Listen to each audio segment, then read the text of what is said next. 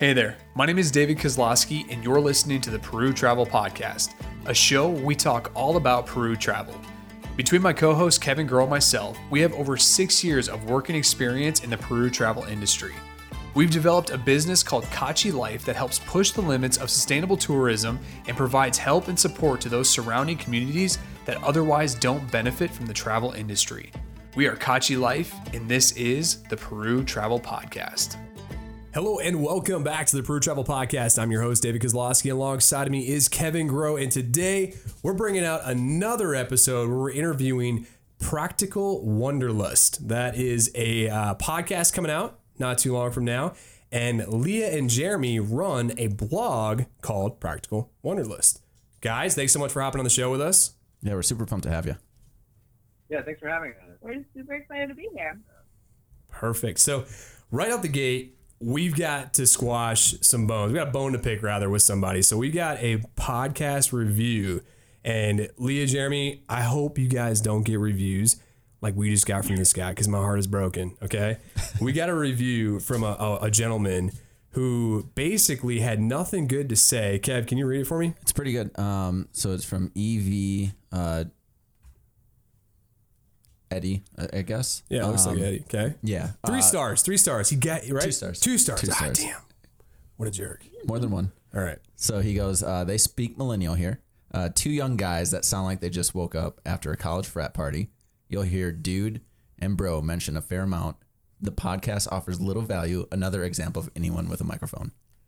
So I, here's the, here's the takeaways. What do you got?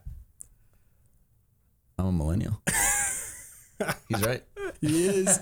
uh, all right. Am I? Do I? I say dude probably a lot. Do I say bro? I don't think I've ever used or you the word bro.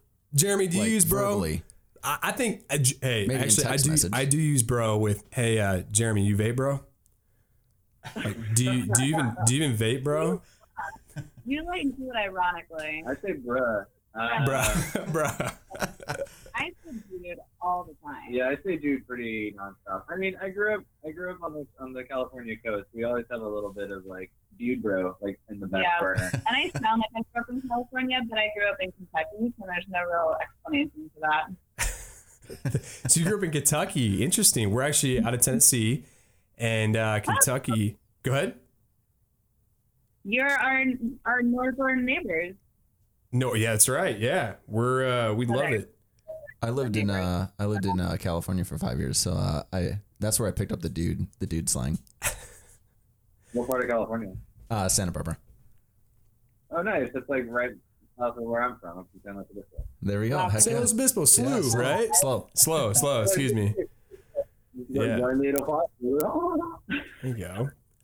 Cool. So, uh, thank you so much for the review. Uh, not really happy about the uh, the two stars. Um, I did read a couple other reviews if it's worth anything that he wrote about some other people, and they weren't that positive either. Hey, it's better than one star, like I said. Hey, look, all I got to add to this is that he says podcast offers little value. Another example of anyone with a microphone. Well, you know what? You're another example of somebody who has a cell phone that can leave a review. Also, That's how I feel. little value is more than no value. What's that, guys? I can't wait for that guy to come listen to the Practical Wanderlust podcast. I'd love to hear his thoughts.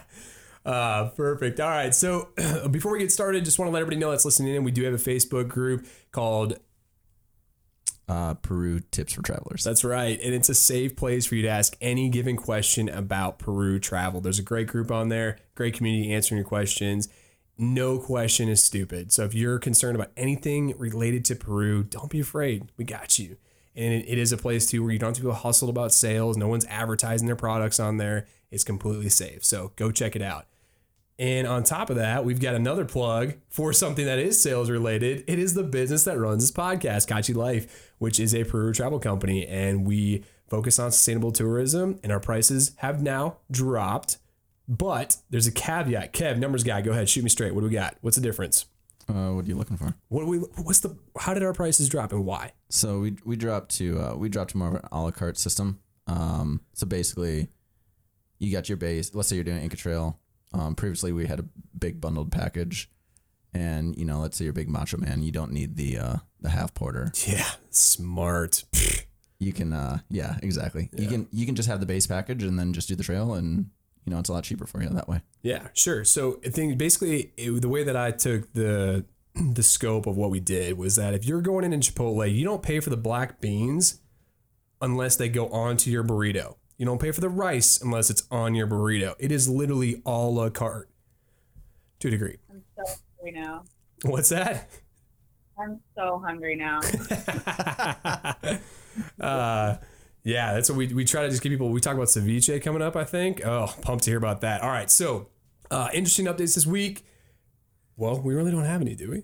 i don't i don't, Besides, I we don't just have anything we talked about the a la carte system. That's about it. Um, last week I talked about getting Rocky Mountain Spotted Fever. That was pretty cool. Yep. Kev just went to Minneapolis and had a road trip down the PCH in California. Cool, awesome. Let's go forward. All right. So, practical wanderlust. Tell us all about you. Break it down. What do we got? Who are you? What's your story? Well, we are disaster prone travel bloggers. Um, so about three years ago, we got married and quit our jobs and put all of our all of our stuff in storage and took off on a year long honeymoon. And it was kind of a disaster. Yeah, pretty much every corner, like every time, every at every turn there was a disaster. Like anytime something could go wrong, it did. Um, but it brought us closer together. It made us realize that we were great travel partners. We had a lot of fun and we got a lot of ridiculous and, and I think entertaining stories out of it. Um, we'll see what what's the face was it Eddie, the podcast reviewer. We'll see what he thinks about it. Um, yeah, so now we live in Oakland, California. Um, I am a full time blogger, which um, I think is the best thing to come out of our disastrous honeymoon. Uh, and Jeremy's a teacher here in Oakland. Yeah, I teach high school in my as a full time job. Yeah. So you teach in California, is that right? Yeah, What grade do you teach? Um, I teach 12th grade. I teach digital media. Wow. That's like I man, dude, 12th grade. So like do people care when they show up to class? um, I feel like senior year I didn't give a damn yeah, about Dave- Dave anything. Yeah, no, I Are you kidding me? I rolled up like, "Oh, geology, sweet. Let's talk about rocks." Bye. um, that's that's funny. Class. He teaches like podcasting and like his kids got to make a music video one year and like they get to do like some pretty awesome stuff. I would like to take his class. Mm. That's cool. That's great. Um, I actually we just had a teacher on two episodes ago, and it was teaching and so forth. Who's like an Instagram teacher. She like creates music and songs off of whatever. She teaches her fourth grade class that way, and uh, yeah, she's uh, she's like fourth grade has got to be a lot different than twelfth grade. That's all I gotta say. Like from the examples that I got, like it's just yeah. I commend teachers, so thank you so much. And I know everybody kind of says that, but like, mm, yeah, when you hang out with one every day and you start to hear the stories, it's kind of like I'm sure, I'm surely that you've you've got the same sort of empathy, maybe potentially. I don't really know, but I, the things that I hear, I'm like, wow, I would never want to be a teacher. So good on you. yeah, I'm more like a supportive sister wife at this point. Oh, and there's never a dull day. where you say that. And That's I get true. to come into stuff. Like I just come in with like cookies or something, and I get them all thinking I'm really fun and cool. So it works. That's awesome. Uh, we got to talk after at some point too, because if you're a full time blogger, like what you do being at home every day, like vlogging, because because I I only ask because like I I like so right now I'm actually working from home quite a bit, and um I'm going crazy. Like I don't know what to do with my life. I don't know. Like I I'm working sure, but Lord, do I get bored? I don't have people to talk to. It stresses me out. Um, if you can imagine. Uh, so yeah, we'll touch on that. But let's get to Peru because everyone listening wants to know about Peru and things to do in Peru. And I'm actually going to skip down to our second item because I'm the most interested in this because I love ceviche. So man. let's talk about this Lima cooking class that you guys took. What's the deal? Uh, Go ahead. Sorry. so it was a cooking class where they taught us how to make pisco sours and uh, and ceviche. It was well, uh, Lima Gourmet. hmm was the Yeah, name of the school, uh, and it was really cool. There was only about I think there was only four of us. yeah. It was like us and another couple. Um, and just handling some raw fish. they served us the pisco first.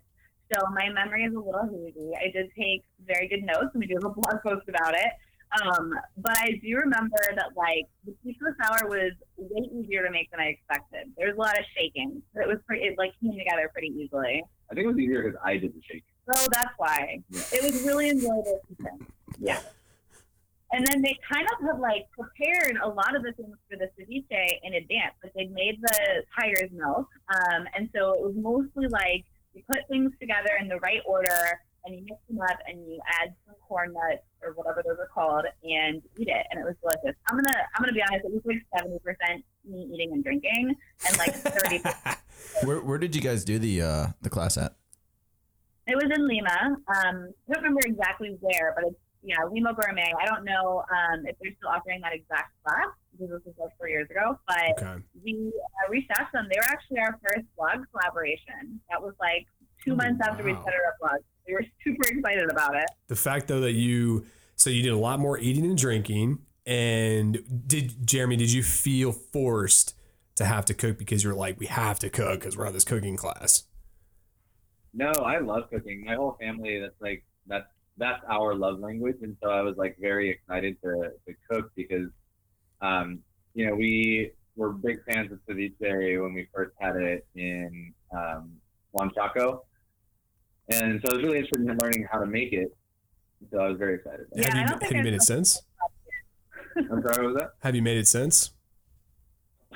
God no. No, because they had like gotten all the ingredients and like done the legwork, and like I don't even know if we could find fish that fresh. I feel like it would be go to the hospital if I tried to make ceviche at home. Oh man, there's a. I was listening to the Meat Eater podcast not too long ago because they had a, a doctor in talking about fish, and it was a really interesting podcast because it turns out the little fact: freshwater fish is actually better to eat raw than sea or than saltwater fish. Hmm. It's like got less parasites. It's got no like legit like when I when I first heard it uh, because there's this like this theory I guess that you shouldn't eat raw fresh fish. It's completely false. That that too that like yeah there's worms in your this is gonna gross everybody out but there's worms in your fish but there's worms in every fish. It's no matter what you will see fit or worms in your fish. Like this it, it was a really interesting podcast if you if you really care to learn, That's kind of grossing me out, bro. bro, bro, bro, brah. Do you even vape, brah? um, that's cool. Yeah, I think like I would like to actually do something like that. I do like to cook. I, I'm not that great at it. I'm continually learning, but I love ceviche, and I think I'd actually probably be like Leah in the sense that I would be probably drinking a lot more, and then by that point I'd be like, hey, it's ready to party. Like, where's more ceviche? And it'd just be a mess. Were you like stumbling leaving out the building, or what, happened? I was trying not to because I was trying to be like super professional. Um, but yes, like deep inside, yes. So, would you guys recommend a Peru cooking class? Yes, Yeah. definitely. Peru has such amazing food, and particularly in Lima. Like most of the best meals of my life have been in Lima. So, check it out. What if there was a cooking class that was to cook cuy? Would you do it? Do you know what cuy is? Oh yeah. Yeah, no. uh, for, for everyone listening, cuy is a guinea pig, so it's a delicacy in Peru. I, I, I mean, would you do it, Kev? Um, I don't know if I could cook it. I mean, I ate it and it it, it was good. I liked it, but I don't know. I don't know if I could cook it. we didn't even eat it. The thing about it is that it's, it's like one thing if it's like, oh, you're eating this type of animal, but it's masked and you can't really tell it's that animal. But cuy, it's it's just it's exactly what it looks It's like. like an adorable little turn you in the soup, And like it's deep featured- into your soul. You're still in, and yeah. The- my, my buddy actually when we were uh, we all went to Iceland not too long ago and uh, he got a sheep's head delivered to his table Chris did Yeah, remember that uh-huh. a legit sheep head eyeball in it everything and Oh, he man. ate it he ate Yeah, it I right there Uh, no. it's incredible My sister, told us, my sister told us before we went to Peru that if we if we ate it, she would like not talk to us for the rest of our lives. oh, Yeah. Oh man. Well, there's there's supposedly like two different ways of preparing it. Uh, one of the restaurants that our guy, our main guy David, our, our like owner in Peru, he um, his wife is a chef at, and she cooks it the traditional way in her Quechua village, I believe. I- I'm pretty sure she's Quechua. I can't, I can't quite. Okay, so uh, they cook it differently than like the standard. You see it as the animal. Now, granted, it still definitely looks like a guinea pig. It's just a little bit different because they flatten it out with a hot stone. Um, can't, I don't know that you could. Uh, I don't know that you can order it this way in a restaurant. However, if anyone listening wants to try the special cuy, please email us and David will set you up at the restaurant and he'll get you the flat cuy. And I hope Kevin gets a hundred emails asking, being asked to try the flat cuy. Flat cookie. Uh, cool. Well, that's good. Recommend the cooking class. Definitely need to make sure that we do that. I'm. I need to figure out how we can get this done actually, because I, I would, I wouldn't mind doing that. Drinking mean, booze uh, and eating fish. Peru. I can't remember how many years in a row now, but uh, it's it's been voted as the top like food cuisine country in the world. What's the latest and greatest on the restaurants? Like, uh, s- like rankings, Kev. Uh, I don't know. off the top of Come my on, head. you know this all the time. Um, What's the okay? So Central dropped. Yeah, Central dropped to. I think it. I think there's six. What are the what are the new hitters that are coming in though? Um, so there's I and I flip them back and forth on which one is where they're ranked, but there's and I don't know how to say it. It's it's Mido, Mido, Okay, M A I D O, and then there's uh, Astrid y uh, Gaston. okay. Um, Did you guys eat any of those? We Yeah, did all, all of three of them. those, yeah. Yep. Seriously? which one's your favorite? Yeah. I'm telling you, Central is hands down my favorite. Central was the best meal I've ever had in my yeah. life. Number four when we were No, it's was number two. Oh, it was number two. Wait, it might have been one. No, it was two. No, yeah, That was right after Noma. had come out, and we were really excited, and it was definitely up to the hype. It was amazing. This, it's funny you say that. Uh, Ke- Kevin really liked Central Oh, too. it was great. Yeah, I loved it. Central. Uh, Central. ah, you know, mm, not a fan. Mm, no, not a fan. Went twice. Uh, the drinks were great. The food, I was like, I'm not. Maybe I'm not a good foodie, but some of the things were good. But it was way above my pay grade in terms of what my palate can like comprehend. I guess. Like it was just like it was really fancy food, and My girlfriend would be asking for the mac and cheese. Yeah. that's what she would want. Chicken chicken she's fingers. a, she's a Kentucky girl like you. Oh, Bless her heart. Um, that's funny. So you liked Central. What about the one that I'm trying to get reservations for for the next time we go in June? What was the my Mado? Ma- oh, have you? What was that? Was that good? we, Honestly? mm, we didn't really like Maido. Uh, No, we really liked on, but Maido, it was kind of like what you were saying. Like, I just don't think our palates are developed enough for like that level of fusion. Okay. you want to know what it was? We went, when we were there, we didn't see anybody getting a tasting menu. We saw them all doing all la carte sushi. And then after, because we were like, we're only going to do this once, we should do the tasting menu because that's generally the rule. But um, we were not pleased with most of the stuff on the tasting. And I Mhm. think our problem was that we didn't go all la carte. Yeah, we should. If we went back, we would just do the sushi. Gotcha. So the D. What was the other one? Uh, Astrid y Gastón. Got it. All right. So I'll look at that. Yeah, we, we really like that pretty good. And we didn't get to do the tasting menu there. We just like sat at the bar and ordered off the menu, and that was amazing. Yeah. Yeah. I mean, to be fair, don't get me wrong. Central Central is good. However, it is dropping, and Mi- Mado. Maido, I believe, is number eight. They they've closed. They've closed on them. Wow. Mm-hmm. Yeah. That's crazy. I think it was 14 when we went. Yeah, it wasn't even in the top ten. Isn't that weird how like I mean, and who I mean I know some guys are running around the world trying these restaurants out but it is surprising. And when we're talking and the people who are listening in they're they're you know when we're talking about these really nice restaurants we're talking about the best in the world top 10 in the world. I'm telling you right now it is not what you think when you go to Peru. And when I say that the food is incredible but you're expecting a price book that is like absolutely astronomical and that's not the case. Uh, it is just like going to a really fancy restaurant in your local city uh, and when I say that, I know that some people listening might be going to New York City, so I'm going to have to reference this a little bit differently. I think I paid $300 for two people with like four drinks. Now that is insane. I wouldn't do that here in in Nashville, but I was in Peru, so it was like a once in a lifetime thing. Give it a shot, try it out. Uh, What do you guys think? Would you kind of agree? That's exactly why we did it. Yeah, I was shocked at how little it was going to be. Like I was expecting like like a couple hundred per person. Yeah, 'cause- tasting. Like we live in the Bay Area, and we're used to those crazy prices. And it was like I think ours was like a hundred dollars each when we went um, back in 2016. It was we, we had water. That's right. Yeah, we ordered water.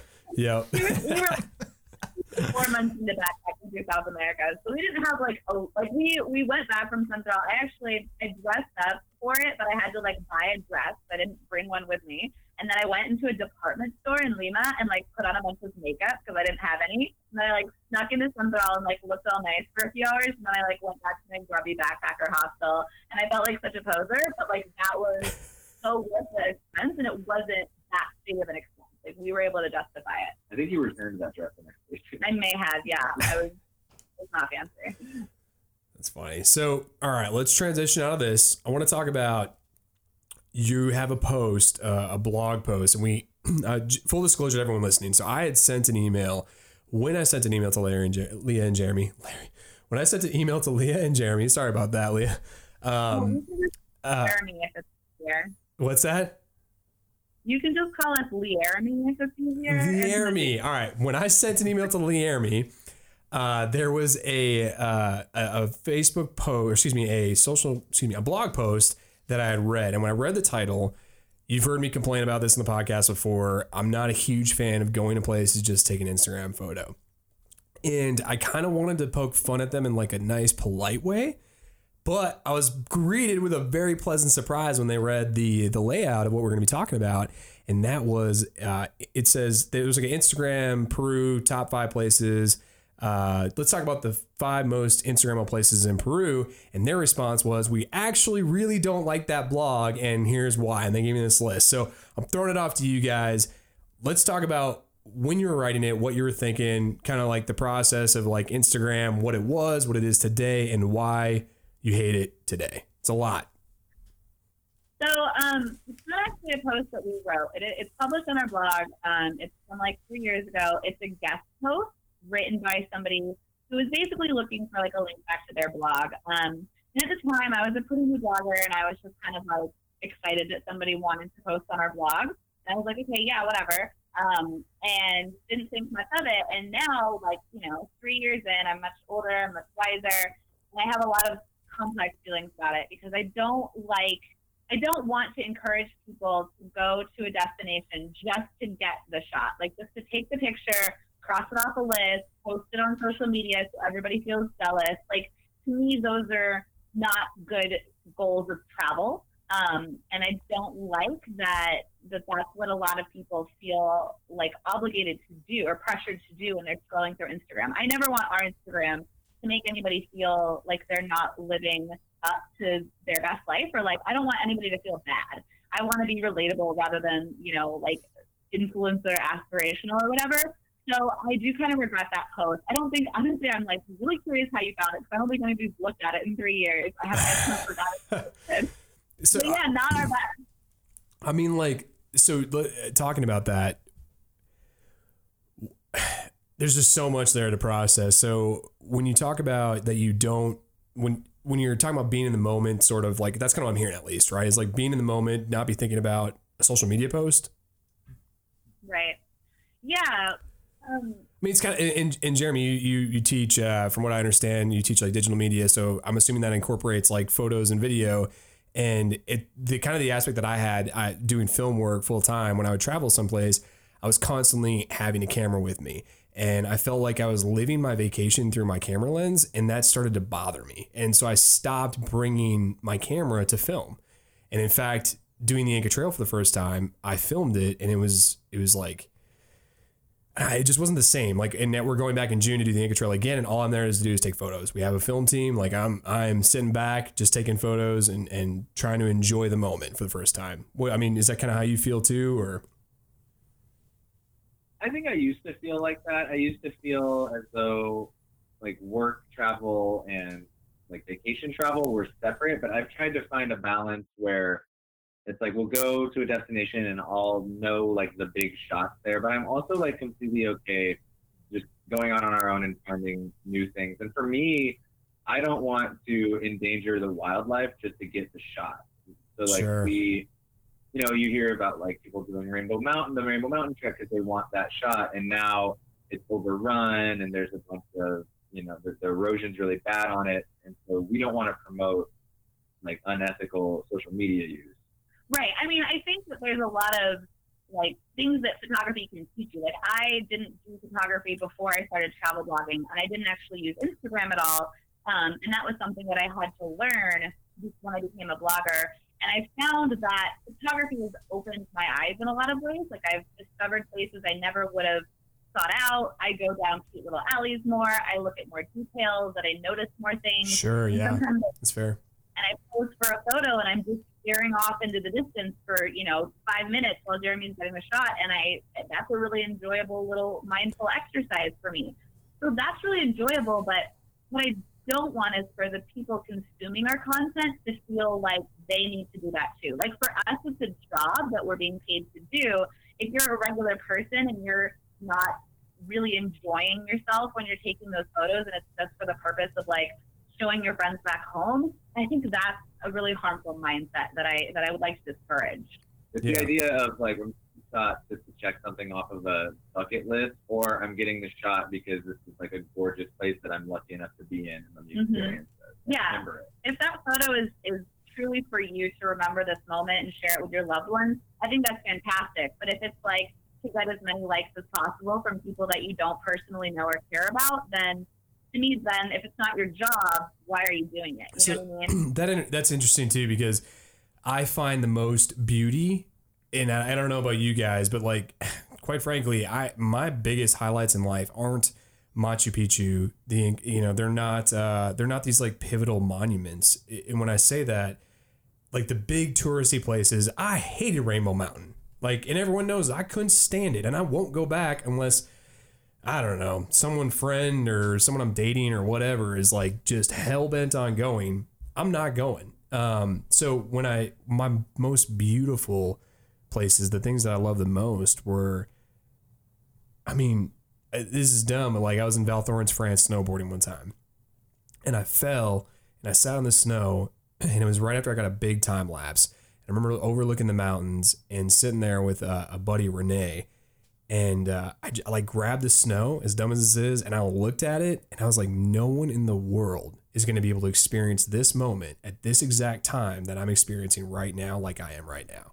Which I guess in theory could be said for something like Machu Picchu, the way you're looking at it, but there's thousands and thousands of people there, and being on that mountain, just taking that moment to like look at everything was like really special for me. And it's those types of moments where I guess like I take home the beauty. And there's a ton of moments like that when we take the photo of the girl on uh, the Extreme Inca tour that we did. Uh, do you remember the the old lady who was like, "Yeah, take my photo and then tell everyone else that that's on the trail to come back and see me and buy candy from me." Aww. Yeah, it's it's crazy, but I think I can I can definitely relate to a lot of that. Um, well, good. If you guys learned anything today, stop going places. Just take a damn Instagram photo. damn kids these days. Got to put my foot in your. I'm gonna kick your nice. ass. Kev came up to me the other day. He's like, "Hey man, I want to go downtown Nashville." I was like, "Why?" He's like, "I want to go to the Batman building and take a photo next to it. that did not happen. I want to go to Kentucky, do the Bourbon Trail, just so I can take a photo next to it." like, you ever see like people on Instagram, the ones who just like take photos just to take photos, like tastes like Christmas, and it's a glass of alcohol. I'm like, shut up! It doesn't taste like you can't taste Christmas. When's the last time I posted on Instagram? I know, right? What's that, guys? Museums, like those museums that pop up where it's just like take a picture in a series of rooms that are nothing like real life anyway. You know, like the Museum. Museum. It's just for Instagram and it's destroys the net. We should do that. We should make a little like canvas of Machu Picchu and then just put people in front of No, it and take pictures. What she's talking about is like, I like I don't. They have like kind of bars in Nashville, like kind of do it, but it's like for drinking and like having a good time. And actually, a bar like HQ does it, Barcade or Beercade. Sure. it's awesome. And it's actually super cool. It did the uh, Stranger Things thing as well. Oh, yeah, yeah, But uh-huh. but here's the thing, like it's when they there's like legitimately a place when I was uh, hanging out with. Uh, um, that really wealthy lady. Um, she went to LA to go to this damn Instagram stupid thing over the holidays last year, and I was mind blown that like they invented something just for Instagram, an event to take damn photos. I actually don't have any idea what this is. Um, do you pay people pay money to go to this damn thing, right? Do you know a little bit more about it, Leah? This is this is seriously insane. Yeah, it's like so like for one was like the color museum and it was just like you'd walk into one room and it would be like full of bright yellow balls, and you would just like take some pictures with some bright yellow balls, and that was the whole point of the room, just take a picture. Yeah. And you go to the next. It's like a fifty dollar ticket, and it's not even like a museum experience where you're like walking through. They call it like the Museum of Color, but it's really like you're in line, and they're like, okay, here's your pose, here are your top options, here are the hashtags that we like like you to use. They, you don't learn anything. It's like you're paying to like advertise for a fake museum, and like from a content creator perspective, I can see like if you need some color on your feed, that might be useful. But for every single other person in the world, like what is the value? You're not doing anything. You're just standing in a room that's meant to look cool on Instagram. That I don't know. I didn't. sucks. Yeah, yeah. No, I mean everybody's got their thing. I Whatever. do need some new Instagram photos. So it's been like six months. right? Um, there's something else too that I was just thinking of that it's it's crazy how Instagram has definitely adapted and changed a lot of things. I, oh yeah, uh, the other day I sent an article over to Kevin. It was a uh, a banana on a duct tape to a wall, hundred thousand dollar uh, paint or hundred thousand dollar piece of art, and uh, an art yeah, was, I'm pretty sure it's hundred thousand dollars. Uh, we can fact check it later, but it was a it was a banana duct taped to a wall, white wall, and an artist came up and he ripped off the duct tape and ate the banana and they they were calling security and he's like what? This is art too. This is art and act. Like i'm eating oh this banana. So check it out. They replaced the banana. So like Oh my god. it's the dumbest damn thing? Oh We man. There was a there was a there's an exhibit from Yoko Ono in the New York MoMA where she just watched an apple routing and then she would show up from time to time and replace the apple. You remember that? oh wow A long time ago. That's yeah, I mean, crazy. listen, Wow. people money pulling stunts like that. More power to you. yeah that's nuts though Everybody that's like taking notes on it and just thinks it's genius, I side eye. It's crazy. Um, well, the moment of the hour. Are you guys ready for this? This is the this is the moment of how we found Practical Wonderlust, and Laramie. So the thing is, is that we've talked a lot on the podcast of what to do, how to prepare, how to get ready for the Inca Trail. Well, we have firsthand experiencers that are here. One's from Kentucky, one's from the West Coast. They're gonna break it down. There, there, there's no similarities between these two people. The only similar thing right now is that they're married. They're gonna break down what happened on their Inca Trail experience, and this is a real treat. I'm excited to hear about it, and I'm excited. Hopefully, you have tips and tricks of what to do anytime any of these listeners go on the Inca Trail. Um, yeah. Well, I, That was a reluctant sigh. Did you hear that? Like, yeah, damn about that. I just want to take advice from us after we hear what happened. I don't. I I mean, think the advice is do everything that we did not do. yes, just do the opposite. so we did not successfully hiked the Inca Trail. Um, we successfully hiked one day of the Inca Trail, and then we had to turn around and hike back. Um, so our our story is more sort of failing to hike the Inca Trail. Well, what happened? Like, what? I mean, I've never heard of anybody actually failing too, so that's why I'm curious. Like, what, what was going on? Great, that's good. Sorry, Uh, sorry. My bad. I could see I like come across rude. we well the, there was like a bunch of omens that we had that we basically ignored or argued against and the first one Well, let me set the scene. So at this point, we're four months into to sorry, we're four months into our honeymoon. So we're on our year long honeymoon, and we're like young, spry, strappy, twenty something year olds. Um, we had been training for our honeymoon because we planned to do all these hikes. We were going to kind of work up to the W Trek in Patagonia. So we're living in California. We're going hiking every single weekend, and I'm like on the stairmaster every day, and I'm just like, yeah, like I'm gonna, I'm gonna be super fit, right?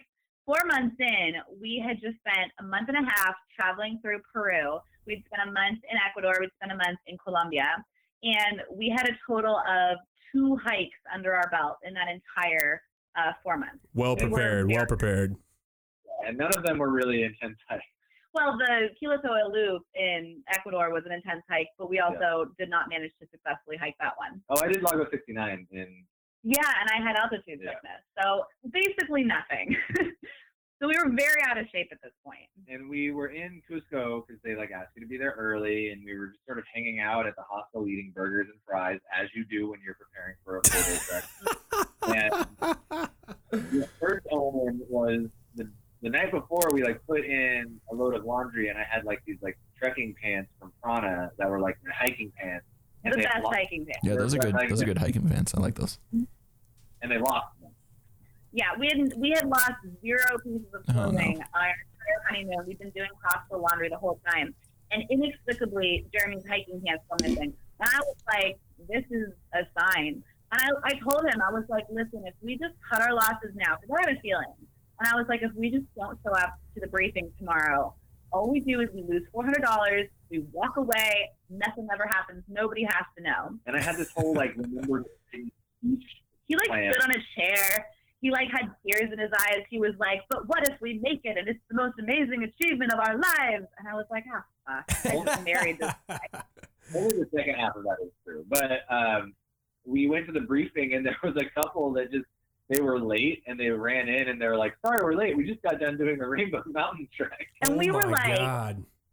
just looking around the room at all of these. It was like all fit couples. Every every single person was a couple, and they were all fitter than we were. And they had all just flown in, except for this one couple that had hiked in off of I don't know. Somebody had just done like um like Kilimanjaro the week before or something. Like these were the. It was like walking into like a CrossFit gym, except for you're like holding a donut in sweat. That's we were so much people.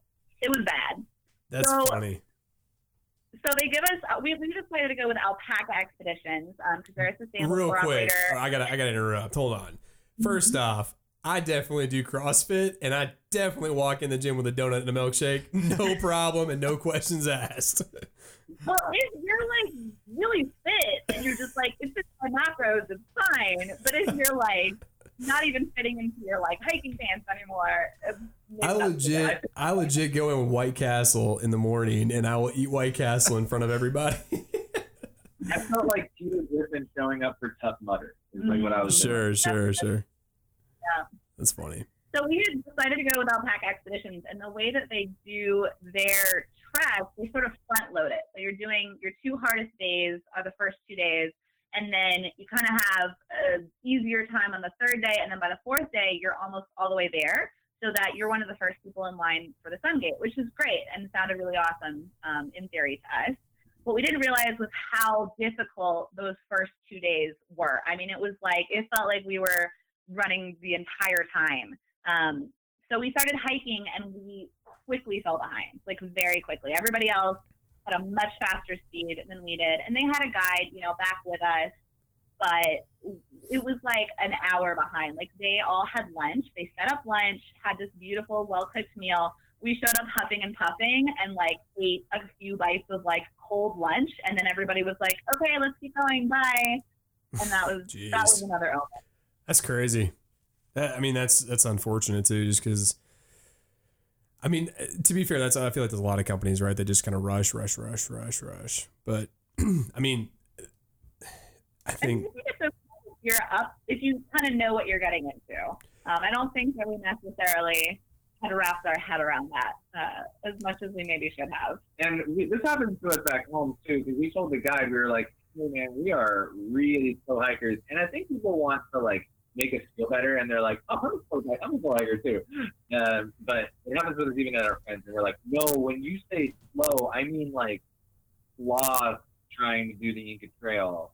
Like when we were going on hikes in South America, we would look at how long everybody else said it would take, and we would multiply it by two, and that was typically a good like measurement for us. We're just very slow. Like we'll get there eventually, but we're gonna be very slow at it. yeah, that's all right we too. got- I mean, that's usually that. I mean, that, that should be all right. Rather, like, uh, it sucks because you you decided at some point throughout this journey that you wanted to stop, and I like I empathize with it. I really hope that in the future, if you take a second option and you want to try it again, if that is in the cards, I'd I'd challenge you to come with us just to be able to like, whether it's we're there with you or whatever, just to be able to to actually experience it. I don't care if it takes longer, just because it is a beautiful experience. But Yeah, in hindsight, I think a five or six day uh, Yeah. version of the trek would have been a better fit for us.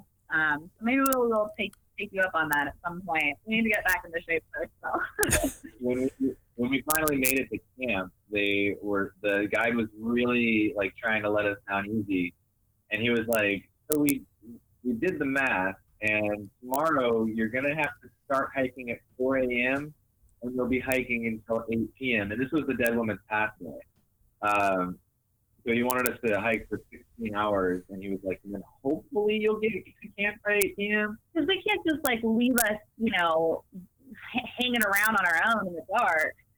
And so basically, they were like, you can either do that, or you can turn around, hike back, take a train, and meet us in Machu Picchu.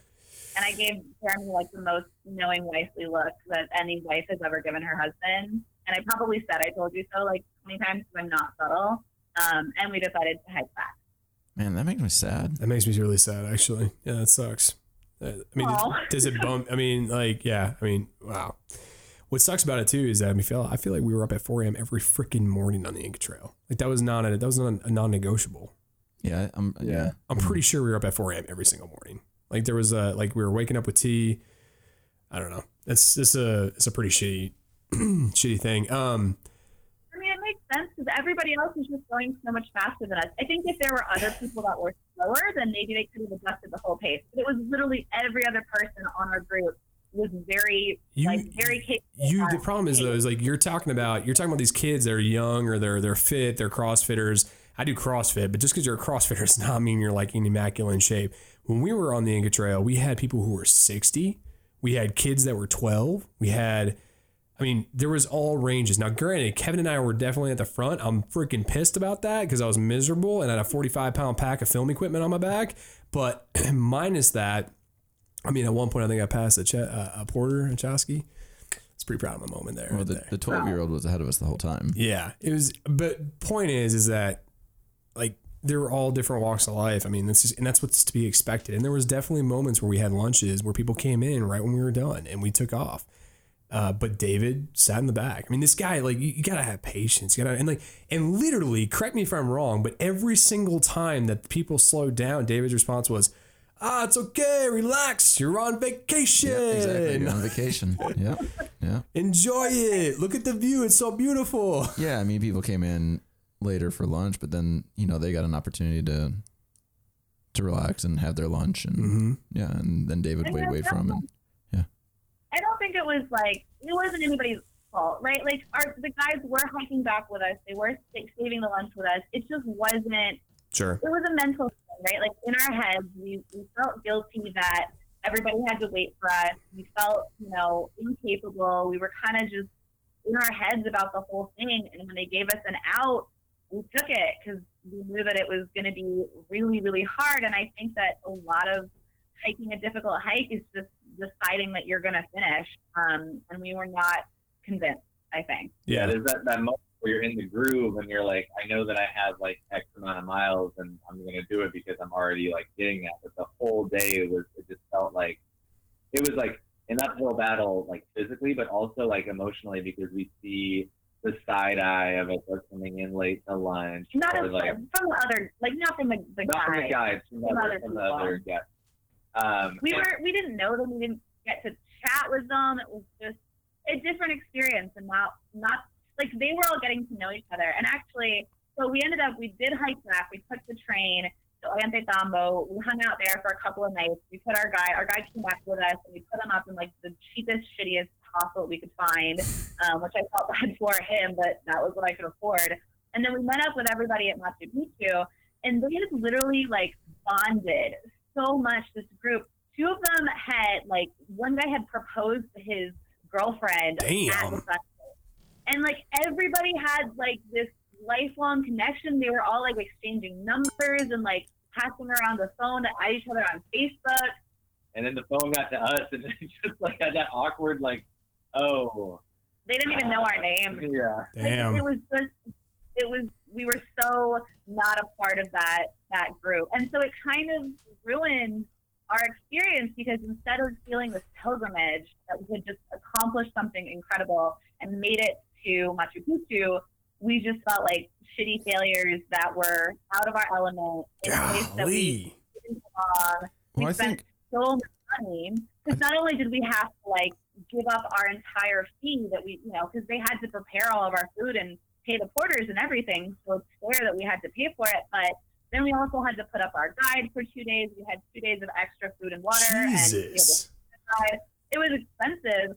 And everybody else, like, you know, they had jobs back home and we were like backpacking. And so it just like really soured the whole experience. And I think if I were to go back and do Machu Picchu, I would have to hike it again because I want to have that magical pilgrimage feeling because um, I know what it's like to not have it. And it's, it's definitely not as exciting. That sucks. I'm giving you a virtual hug right now. Like I, I feel for y'all. That's that's that's that the fact that you're like you talked about it in the way you did is just like, oh, that sucks. Yeah, I mean, Yeah. yeah, we can we can uh, get you on like the five day, six day, six day option. If, I- that's, I what, think, if that's what you um, need, yeah, we'll make it happen. I think I read one of you had like a a knee injury or something too, though, or or no? I was nursing a, a like a bad knee. Yeah, because you had gotten injured on the Quilotoa Loop. That Yeah. was our first multi-day Andes um, trek, and you you were definitely injured, but you were faster than I was. I'm just really slow. Yeah, you also had just gotten over altitude sickness. It was like hmm yeah. the the day that we did the the day that we did the briefing. I think was your first day of feeling 100. percent Yeah, I don't know, I'm not sounds sure like just a whole combination of of things that kind of It was. It was.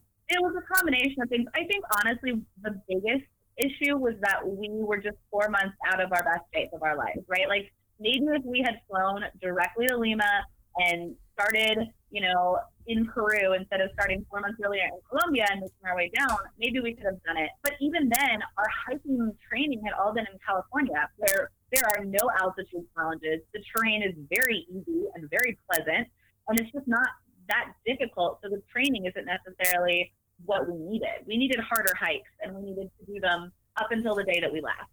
Yeah, yeah, that's fair. No, that's definitely fair.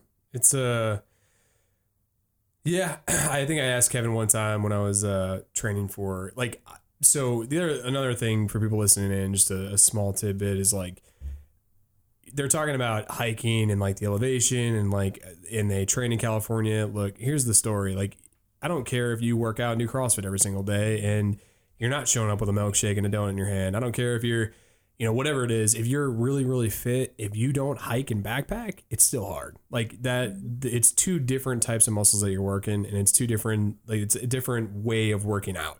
Uh, people who, an, example of this, uh, when I was just in Germany, I did this this hike. I consider myself a decently in shape person. I'm not like you know Lance Armstrong in shape, not blood doping on the weekends, but I am fit enough to be able to. Kevin's rolling his head right now.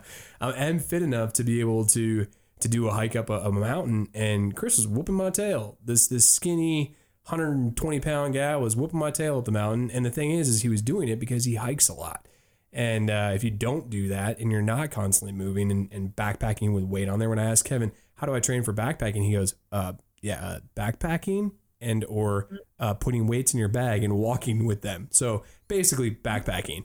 Uh, we talked about Waimanu Valley, which was a, a hike in Hawaii that we did. It was my first backpacking experience. Again, I was so, I felt like I was so fit then. It was about six years ago, four, five years ago, six years ago and uh, I was destroyed. I could barely walk to the car after the second day uh, because it was out and back, and uh, it was yeah, it was brutal. And even in Trail, I was brutally murdered. Like I didn't want to do anything the day that we got back. So, so quick question for: Do you guys have a when you guys were doing it? Do you have a hiking poles? I do. Jeremy's Yeah. not. That was why his knee was injured from uh, our last hike before that, the Quilotoa Loop. Y- Yeah. I was gonna say that. Yeah, that definitely takes a lot of weight off your knees. But uh, Yeah, Yeah. it does yeah. Well, yeah, I mean, we we like we know what we needed to do. We needed to train harder. We needed to be more in shape right up until we started, and it was also it was a mental thing. I didn't we didn't think that we That's could do it because how out of shape we were. We didn't think that we could do it because we knew how out of shape we were, and it's a self fulfilling prophecy. If you don't think that you can do it, you're not going to put in the work that it takes. I mean, we could have finished. We just didn't want to put in that crazy hard amount of work, knowing how miserable it was going to be. yeah. I mean, the mental game is always it, mental game is always a huge part of it. I feel like that's a that tends to always be the biggest challenge. So, well, look, guys. Hopefully, everybody can learn from it. If there's any, if there was one tip you had to give anybody, what would it be to do the Inca Trail? I would say more training. Like if you can't go hiking, um, I mean you have to like you have to go hiking as much as possible. But in the meantime, stairmaster with a weighted pack and if you can get an altitude mask, that's gonna help too. Um, what about you? Um, I would say, you know, the, the big one that people do is like the four day Inca Trail hike to Machu Picchu. But if you are, if it, you, if you're only set on hiking into Machu Picchu, there are so many other routes and times, and to like carefully which one's best for you. Like your grandmother did the one where you like boat and then go through the Mhm. jungle, right? I think she hiked from Ollantaytambo. I think it was like a two day. Yeah. So there's like multiple options, not just Inca Trail, and they all have their own like offerings. Yeah. Yeah. Yeah, we definitely push Salkantay a lot too, which is, I mean, like the, the huge problem for the for the Inca Trail is that you have to carry your gear. Like you can still get a porter, but you're carrying some stuff. Whereas like a lot of alternate trails, you can take a horse. You can. There's a lot of different things to do. So I agree with that. If you're afraid in the slightest that it might be a struggle, either a take the longer duration, uh, or hop on the uh, the alternative routes. Or hire lots of Yeah. porters. We have our groups of friends going, and I literally made sure they all had damn porters. Oh, yeah, this guy who's like CrossFit regional, like I mean, he's not a regional athlete, but damn if he ain't good. And I was like, "You're getting, getting a porter," and he's like, "Yeah, I'm gonna fill up my backpack with booze." Then I'm like, "Oh god, great." We had porters. I don't know how we wouldn't have even made it on the first day if we didn't have porters. We just had the water. That was pretty much it. And yeah, water is really important. Definitely bring lots of water. yeah, And I would also something like to talk about the mental part for me. That's a big issue because I don't look like a person who is fit. Um, I, you know, it's difficult for me sometimes to walk into spaces knowing that maybe I don't, I'm not quite supposed to be here, or maybe other people are thinking that I'm not quite supposed to be here. I think there's a lot to be said for seeking out representation. And I know that we were like, you know, shitting on Instagram earlier, but Instagram is actually a really cool place for finding representation of people that maybe hike that you wouldn't expect them. There's like a hashtag that's unlikely hikers yeah, that I love following. Um, it shows all these different people of different backgrounds, different sizes and shapes, different physical abilities hiking, and that makes me feel like, well, if they can do it, I can do it, and that's that mental piece of it that is so crucial. So I, I will credit Instagram for representation in the outdoor space. Um, there's a lot of really good stuff that you can find on there, and like other people doing it, which can make you feel like you can do it too. yeah. It can be used for good, right? I mean, that's a yeah, that's true. That's good. I think it's good too because like I always look at guys or and girls. Uh, that sounds weird. I just say look at look at just guys, but I guess I'm into that kind of thing. Um, but like on Instagram, you know, there's like random explorer feeds, and it's always these super fit humans, and I'm like, I ain't ever gonna look Right? like those guys. Like this girl's got 12 pack, and this dude looks like, and literally all I can do is sit there and think, man, I wish I looked like that, man. You know, like I bet I wouldn't look like that if I lived somewhere else. and it makes you think like, well, they can do something like that, but I can't. So Yeah. I have tried really hard not to sort of curate my Instagram feed when I scroll through. So I'm following like fat girls hiking, like unlikely hikers, like fat girls traveling. There's all these really cool like body positive um, fitness Instagram feeds, and they make me feel like okay, like we're in this together. We can all be badass, and we don't have to look like these like Instagram, you know, goddesses that Yeah. are just made out of ass.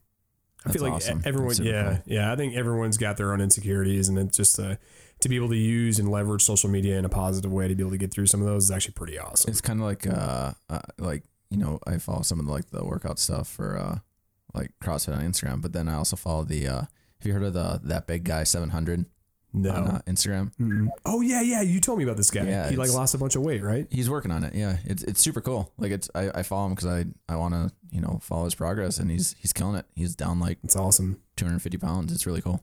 That's super. Super cool. motivating. Just doing diet Yeah. diet and exercise. Yeah.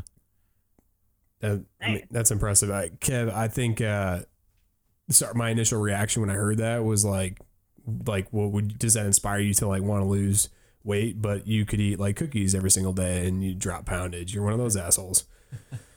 I was walking the house. I'm like, Kev, I need to lose weight. And he's like, No, you don't. You're fine. Meanwhile, he's crunching down today French onions with ranch on them. That was his din- That was his dinner. French onions with ranch. French onions with ranch. and he's like just super cut. He con- continues to be cut. It's frustrating as all hell.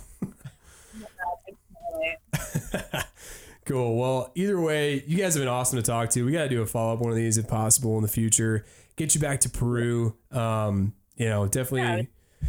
keep in touch. And uh, everyone, this has been Practical Wonderlust. They have a new podcast coming out called the Practical Wonderlust Podcast, and they've been all over the world. So you're going to hear stories from everywhere. And then on top of that, they're the typical, it, from what it sounds like, I mean, you're talking about a teacher, okay? We're not talking about somebody who is a lawyer or a, a doctor or some corporate person that's got a ton of money. And clearly, the other thing that I've heard today, and hopefully you've heard it too, is they're freaking normal people. They're not some crazy, you know, super fit. Astro, I mean, I was gonna say you're not super good looking. Y'all are good looking, but you know what I'm saying. Like the the whole like concept of fake. It's real. It's real people traveling the world, doing real things, and you guys can listen to that, see it, and hear it. Would you guys agree? Yeah, Yeah. that's our that's our whole thing. We're just regular people badly traveling to cool places. badly. Oh, that the horrible experiences. I can't wait to hear some of these. Cool. Well, uh, I'm definitely going to listen to it. I wish you guys the best of luck on your travels and your podcast. Please keep in touch, and uh, thank you guys so much for hopping on. Thanks for having us. Thank you. All right, everyone, you're listening to the Peru Travel Podcast. Make sure to check out that Facebook group, Peru Tips for Travelers. If you have any questions on your Peru travel, kachilife.com. I'm David Kozlowski. Kevin Grow. All right, we'll see you later. Happy travels.